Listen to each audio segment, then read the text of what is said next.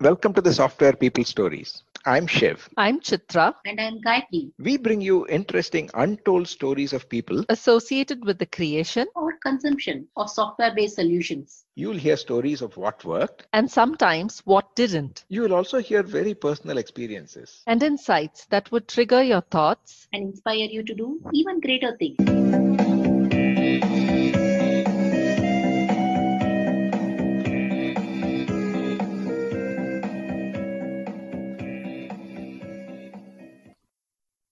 Did you ever think that playing or working with an amateur mind or a beginner's approach is probably the best thing that could happen to you? What if someone said that getting off the highway road is the best way to catch unseen beauty and discover the best places one could ever see? Would you do that? How does this all fit into creating innovative software products?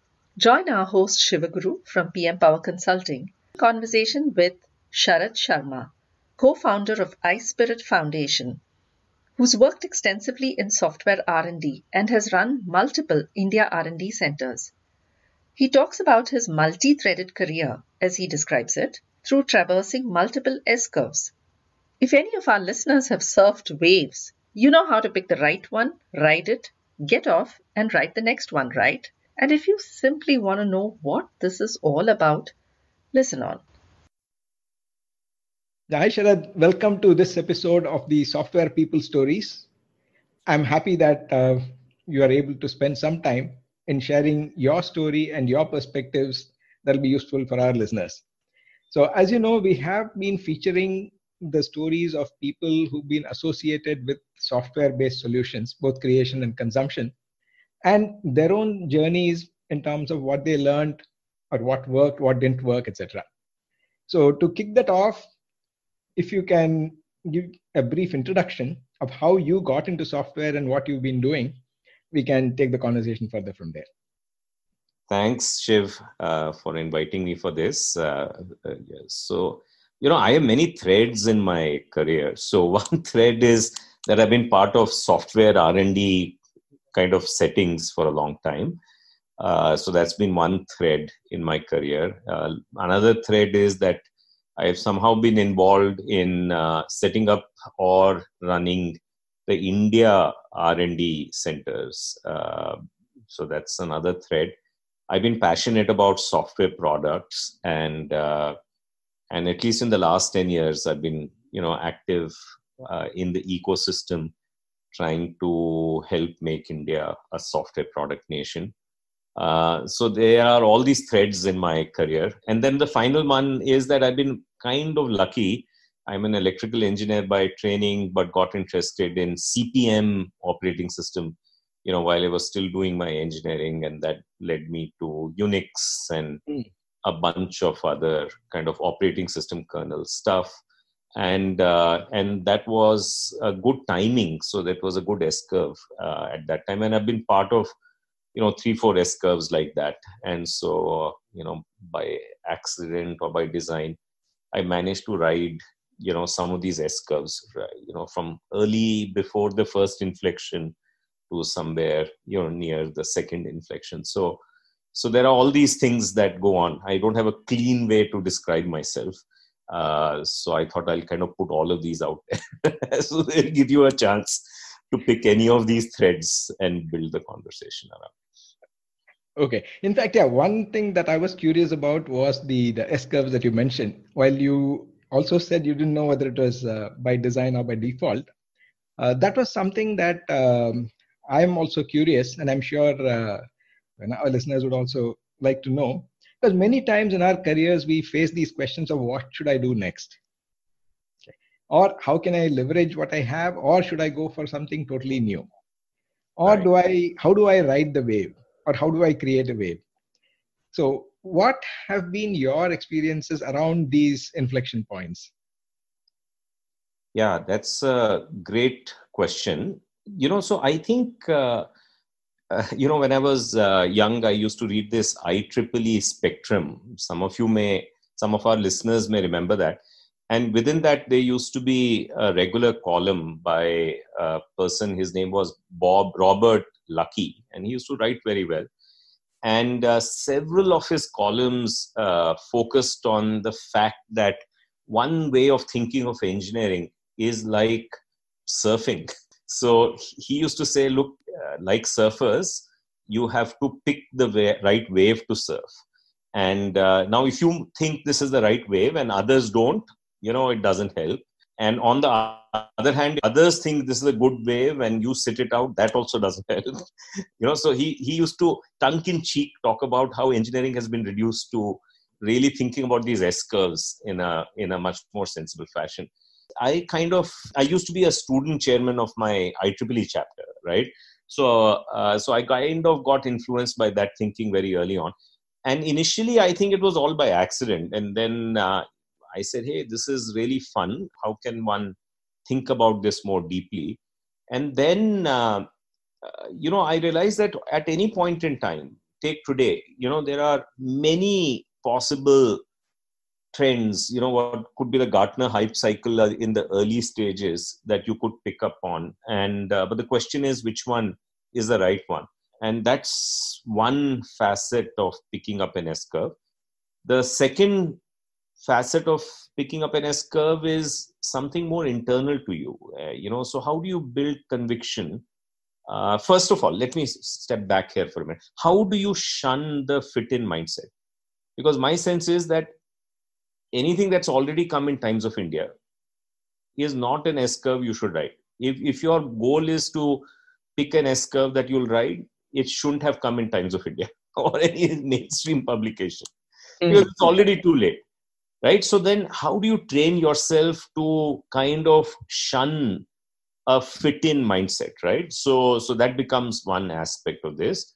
Second is how do you then develop knowledge about some of the candidates that you have you know without fully committing? And that to me means that you must become a hobbyist of some kind or volunteer you know in an open source project or otherwise to kind of develop some working knowledge about what is happening in that space. And remember, since it's not gone mainstream, there isn't a lot of usually information that is available otherwise. So the only way to collect information is to dirty your hands, right? And so you should have a kind of a mindset of dirtying your hands, right? And uh, because everything is not nicely packaged, it's not in a fully kind of a formed state at that time and third is then you have to build conviction in whatever you are betting on. And uh, you are doing this before it's reached the first inflection point. So it's a hard kind of a bet that you're making in the sense that there are many pros and cons. And then how do you build conviction? Both from your head as well as from your heart. And so so in my mind uh, you know these are the three elements then that came together. Avoid fitting in dirty your hands, being a hobbyist and dirtying your hands, and then spending some time building conviction. And then once you build a conviction, then you stick with it because at that point in time, you don't know whether it'll be successful or not successful. So you got to ride it out for some time. And then if that turns out to be right, then you see this first inflection coming in, and then you know things become a lot more fun because things start moving very quickly and then towards the later part of uh, you know the, the, of my career i learned that while that is all good and fine learning how to dismount an s curve is equally important. So otherwise you just stick with it too long right? And uh, so so that then requires literally having a distrust of the institutional capacity to reinvent right? So because by now you are in a institution which is wedded to that s curve and although the s curve is reaching the second inflection you know the institute and the institution is facing that challenge you know they are talking about reinventing themselves. And frankly in our tech industry as you know very few of them manage to reinvent themselves. And so you must distrust the ability of the institution to reinvent itself and instead of changing the institution you are changing the s curve and that requires skills in dismounting as well. So a long answer to your short question. Uh, very interesting and relevant. In fact when you talked about being a hobbyist i just remember recently i was reading that um, we should not aim to be professionals but amateurs. The justification given was that amateurs enjoy what they're doing. And then when you start enjoying, then you put in more, you learn more, you try to innovate because you want to express yourself. And then you're not uh, bound by a certain stereotype or a certain image that you have to live up to. I'll build on that. You know, what you said is mm. spot on. And I think, you know, another way of putting it is that keep a beginner's mind, right? And I'll relate uh, this story. So, so back in, uh, I, I, I, was part of a, a startup. There were three co-founders, uh, three of us, and it was called Teltier Technology. In 2004, you know, it became part of Cisco. I started investing as an angel investor after that, right? And and from 2004 to six, everything I touched turned to dust. And so in 2006, I restarted with a commitment saying, hey, I must, you know, because I had got into this mode of thinking I knew what I was doing while I didn't really know what I was doing, right? And I'm so grateful that everything turned to dust so quickly. So I was forced to face the fact that I didn't know anything about angel investing, right? Mm. And and then I went down this path and said, okay, no, I must have a beginner's mind, right? And I feel that in some fields, your success entirely depends on your ability to unlearn on a constant basis. Mm, See, yeah. learning is easy, unlearning is hard, right? And so the only way to be unlearning is to force yourself to keep yourself in a beginner's mind, right? Keep telling yourself, as you rightly said, that I'm not an expert. I am actually, I am a beginner here. I must open myself to unlearning and relearning. And mm-hmm. that becomes very essential in our life, right? Especially in a world that is changing so rapidly. So I fully resonate with uh, what you said just a little back. Yeah, that brings me to uh, a couple of questions related to the theme of R&D and products, and probably you know, take it from there. Uh, as a, a person, both member of a team of R&D or as someone who's setting up or leading a team that is into R&D, where do you source your ideas from? Yeah, so I I think we live in a problem-rich world, right? So I think ultimately first you have to lock in into a problem. Uh, so if you can lock in into a problem, uh, immerse yourself in that problem uh, reasonably well, then the ideas start to flow. My own sense is that you know all innovation is purpose driven, right? So the problem then provides that purpose, and uh, now in some cases the problem ideally the problem should be focused on you know a set of people or an organizational role or even an individual right? But sometimes the problem may be uh, about your business right? Finding let's say a business model for or a better business model for something that is already being consumed by people but I, either way you know i think framing the problem becomes the starting point at least for me for uh, being able to think about innovative ideas the way I look at this is that look, if I wake up in the morning and I have an idea which is new to me, I am being creative. But the fact that it's new to me may not be new to the world, right? Mm, it? Is it, it may be already just new to me, but you know, it's come to many, many people. Really, uh, what is then innovation is when I come up with something that's actually relatively new to the world, right? So that's innovation and then entrepreneurship is when you can take that innovative idea and make a business out of this, right? In other words, convert it to a form where, uh, you know, either as a product or a service where people are willing to pay for it, right? Because that's the, in a market economy, that's a real test whether that idea is creating value or not. Those, that's one way of thinking about it.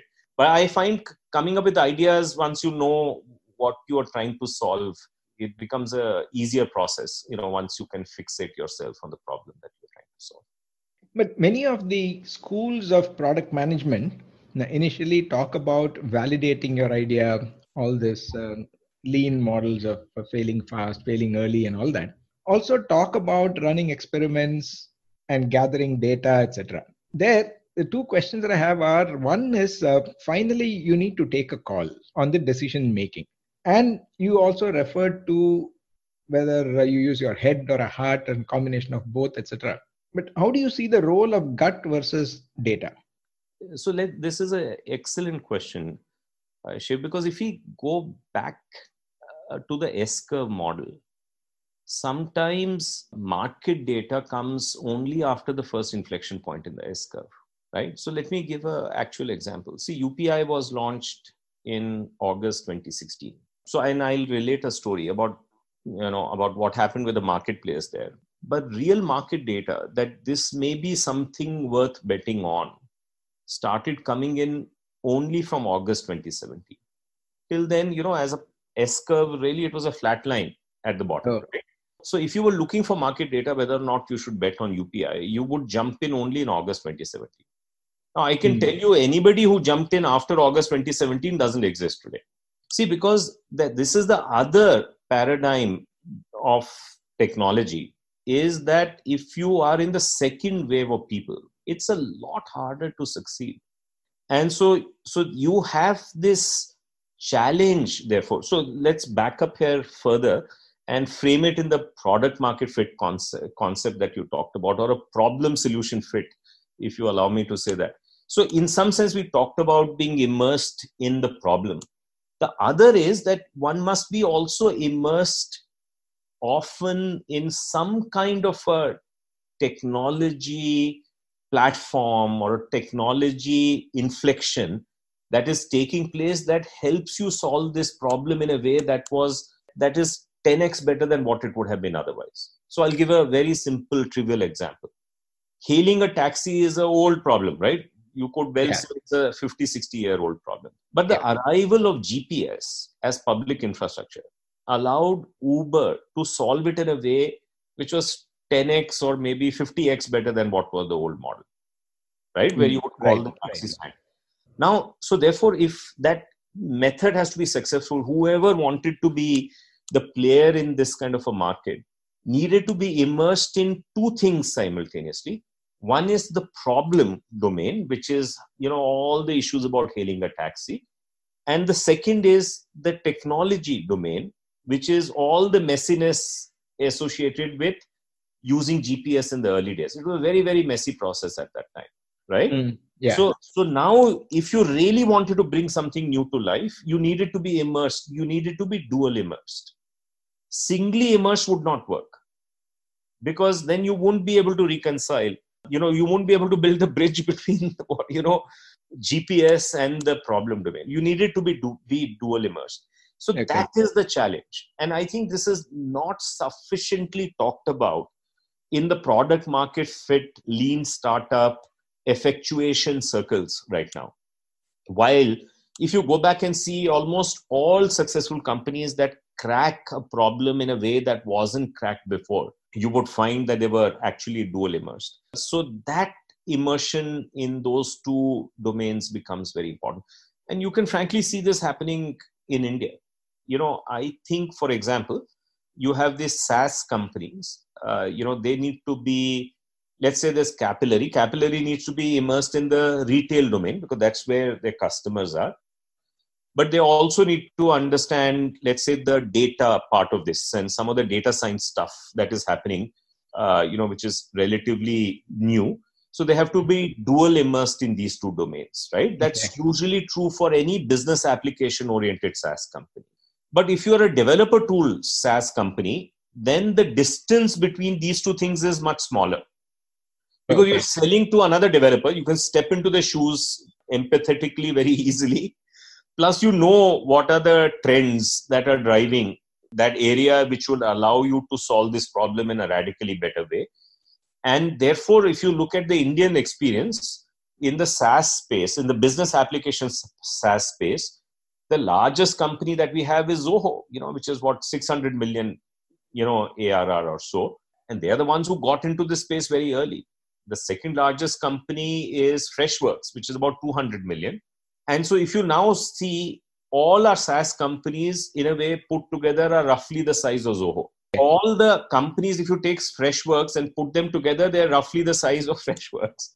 So now, what does this indicate to you? This indicates that our industry is in every new generation of startups is not producing a big winner.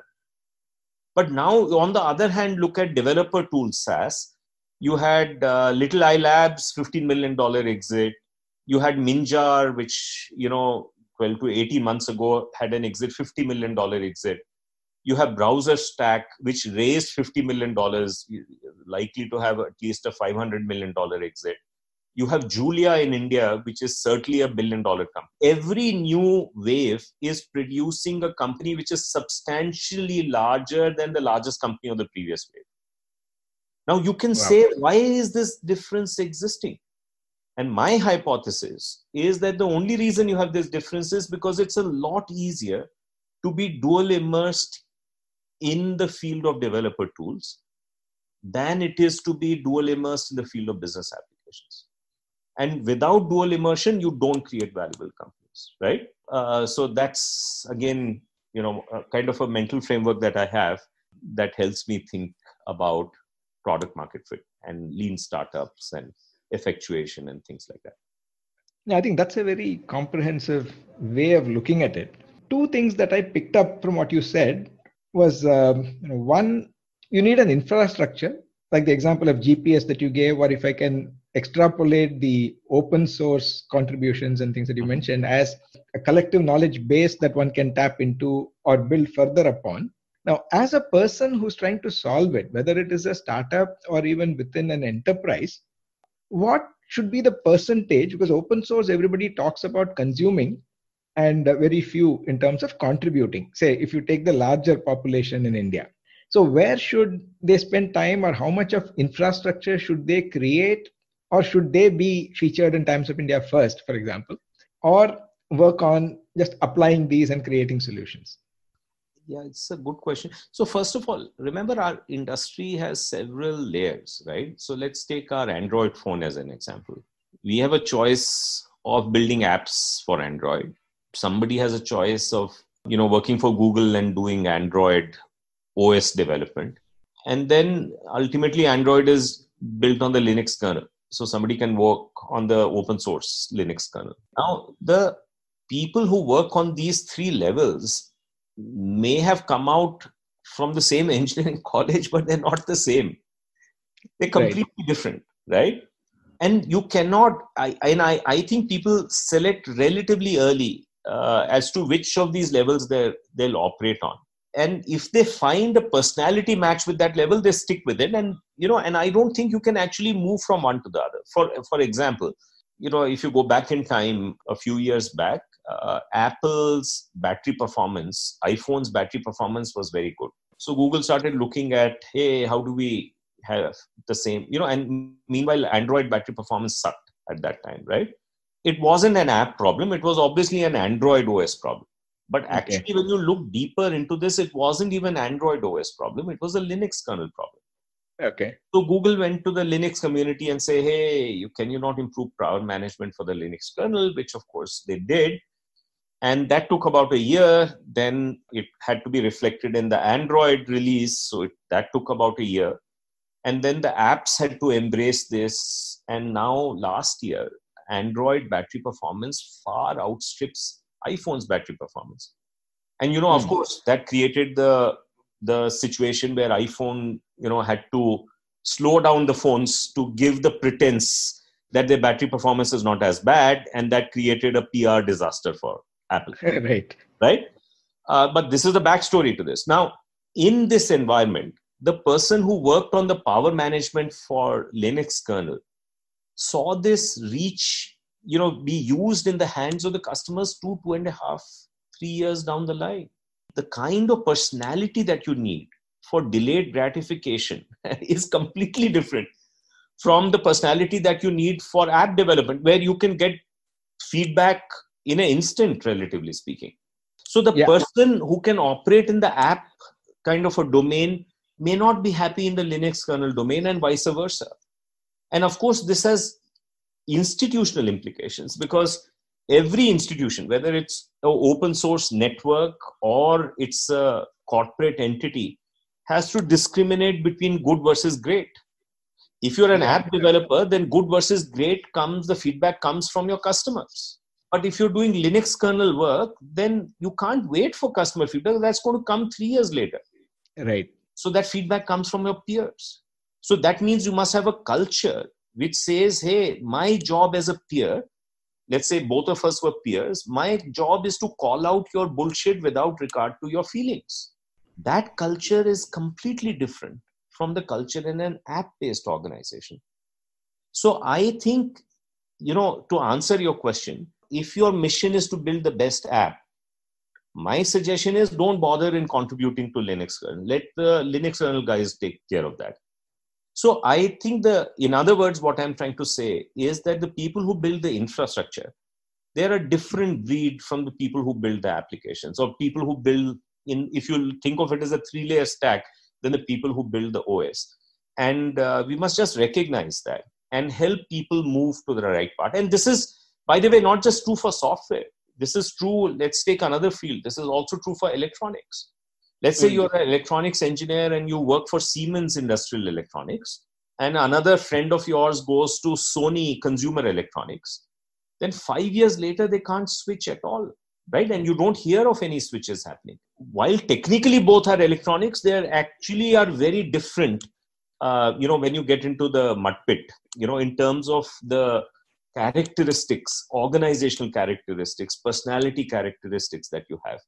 So I think people have to be thoughtful about where they attach themselves. To, uh, not chase money because ultimately in the long haul they can only be successful if they're doing what comes naturally to them and therefore fits their personality. And the personality types archetypes that you need at different layers are actually substantially see that um, also brings me to one of my favorite questions that I ask most guests is about the advice for people who are considering entering IT, whether they are you know, freshers or students or people who are in their mid career. I got in here, but then, like you said, I've not found my calling.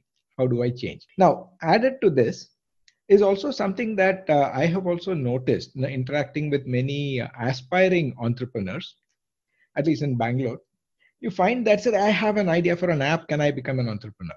And uh, the point that you mentioned about contributing to open source and learning from that within your hands you know, before you know where your expertise is or your expertise being peer acknowledged versus just because I have an idea, I have uh, brilliant academic credentials, can I just jump in?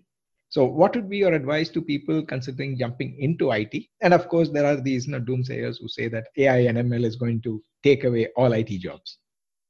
See, the short answer is that if you're doing something that kind of jives with you, then for you to rise up the competence hierarchy and be good at it is a lot easier.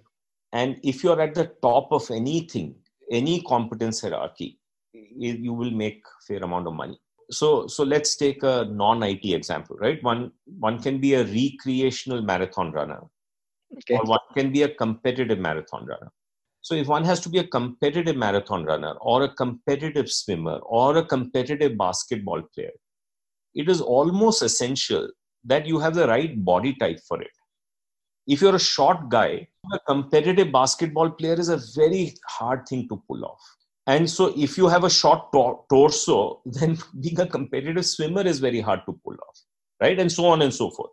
So, at the competitive level, there is almost a requirement that there is a fit between your body type and the competitive sports that you are going to engage in. And what I'm really pointing out is that this is also true for who you are, for your own personality type and yeah. the space that you're going to be in. Now, we've been in the last 20, 25 years in the IT industry, we discouraged this thinking because we were so short of people. We mm. said, let any warm body come and it's okay. Don't worry about this fitment. We need more, you know, swimmers. Even if you're not the right body type, just come in, you know, and it and it did work out for most people.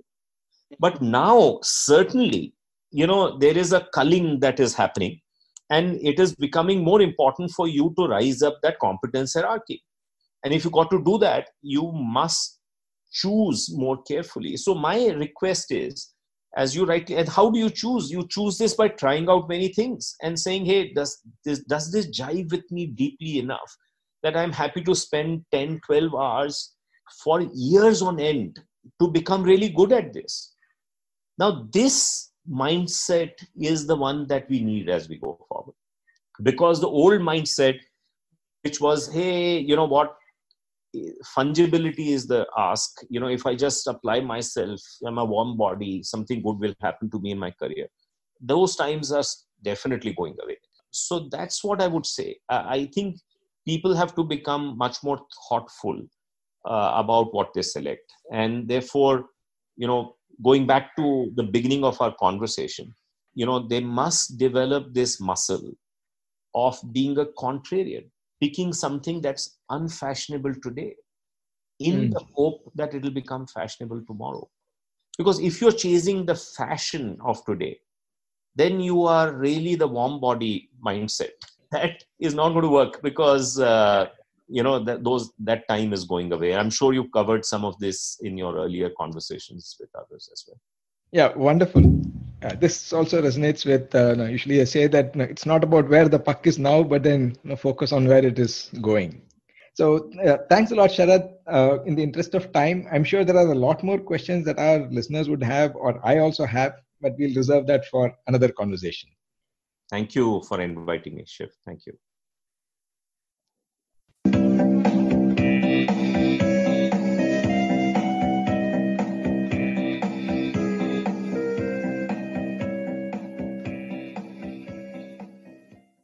You like this episode, please subscribe on your favorite podcast client and spread the word in your network.